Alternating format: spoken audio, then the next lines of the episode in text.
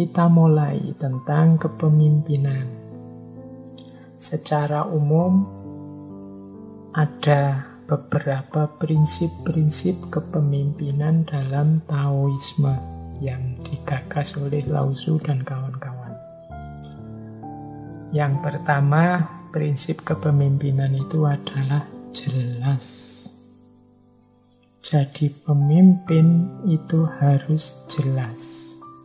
Apa yang diinginkan, apa yang dituju, apa yang ditarget. Kalau pemimpin tidak jelas keinginannya apa, targetnya apa, ya dia hanya akan membingungkan. Pemimpin itu harus jelas secara korespondensi, jelas secara koherensi, jelas secara pragmatis. Jelas secara korespondensi itu yang diomongkan cocok dengan kenyataannya. Kalau dia ngomong A, kenyataannya memang A. Tidak dimanipulasi, tidak dipalsu-palsukan. Pemimpin juga harus jelas secara koherensi. Jelas secara koherensi itu konsisten, istiqomah, tidak mencela-mencela Tadi ngomong A, ya besok ngomong A, besok lagi ya tetap ngomong A dalam konteks dan hal yang sama. Itu namanya koheren.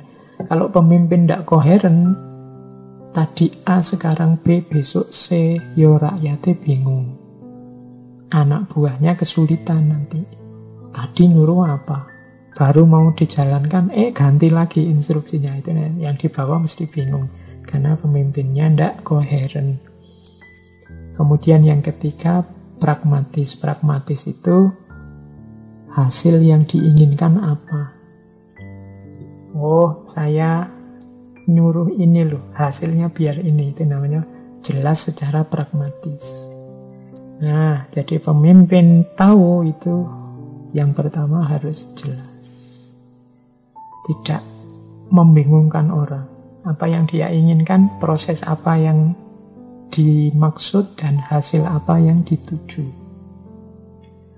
Kemudian yang kedua, simple. Simple ini maksudnya kalau dia berpikir tidak bulat. To the point. Jadi tidak muter-muter dulu padahal arahnya ke situ. Bolehlah kalau waktu merancang apa, kebijakan berdiskusi itu rada bulat-bulat sidik tapi begitu mengambil kebijakan ya harus simpel. Mem begitu memutuskan ya harus tegas jelas. Nah, itu ciri kedua. Jangan hanya membingungkan yang dipimpin. Cari urean cari pernyataan cari keputusan yang to the point langsung. Itu namanya simple, tidak pakai bulat. Yang kedua itu. Yang ketiga seimbang. Ya nanti dalam Taoisme kan terkenal sekali ajaran antara yin dan yang. Hidup ini selalu berada dalam harmoni antara yin dan yang. Ada hitam, ada putih, ada siang, ada malam, ada baik, ada buruk, ada selalu ada yin dan yang, ada pasangan-pasangan. Dan hidup ini butuh dua dimensi ini untuk saling mengimbangi. Yin itu sering diilustrasikan sebagai yang lembut, yang itu sering diilustrasikan sebagai yang keras, yang agresif. Ini harus imbang hidup ini kita harus paham kapan lembut, kapan keras. Hidup ini kita harus paham kapan semangat, kapan istirahat. Hidup ini kita harus paham kapan tegas, kapan lunak. Jadi kalau kita tegas terus, yo yang dipimpin bubar, kaku. Tapi kalau kita lunak terus, yo nanti kita disepelekan kapan menghukum, kapan memaafkan. Nah, ini namanya harmoni-harmoni dalam hidup. Kita harus paham ini, karena begitu salah langkah ya, akibatnya mungkin tidak kita inginkan. Waktunya kita tegas malah kita lembek.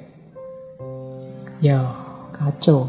Waktunya kita memaafkan lembek malah kita tegas menghukum.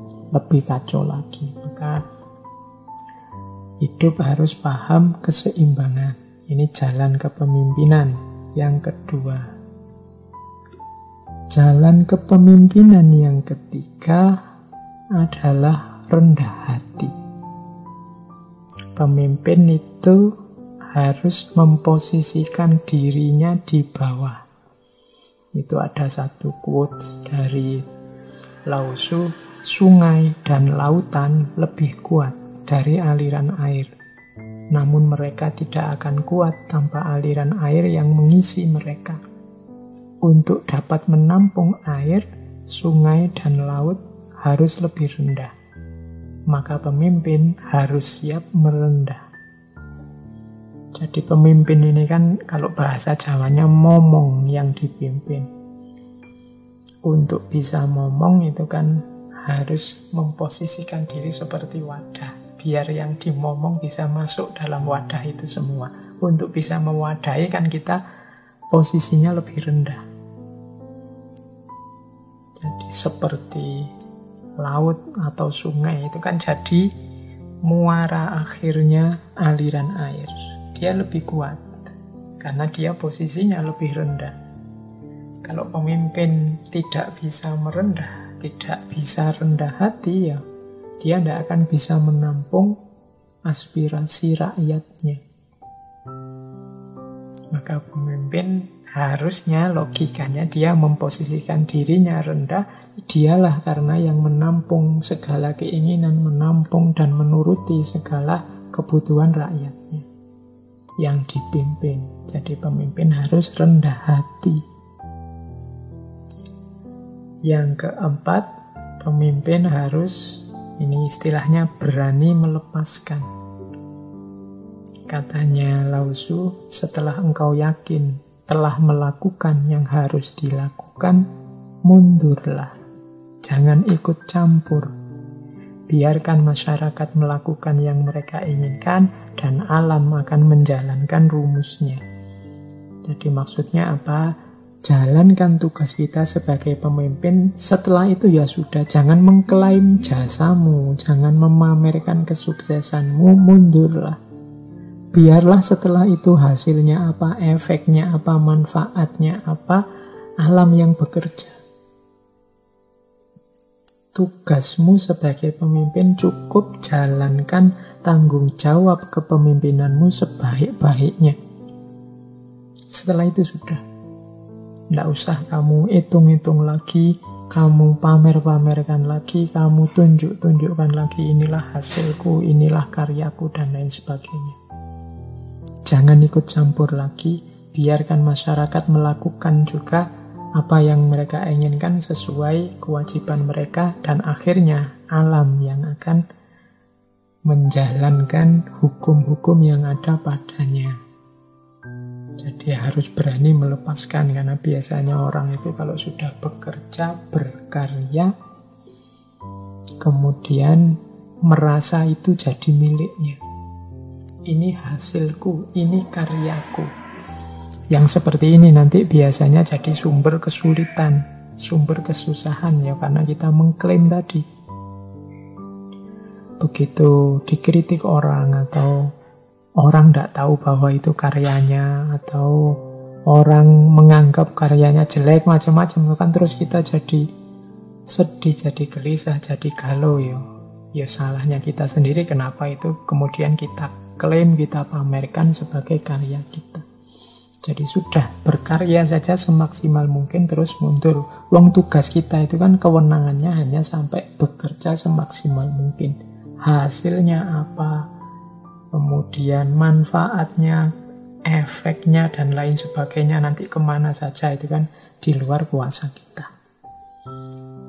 Jadi ini pemimpin versi Taoisme paling tidak punya lima ciri ini jelas, simple, seimbang, rendah hati, dan berani melepaskan.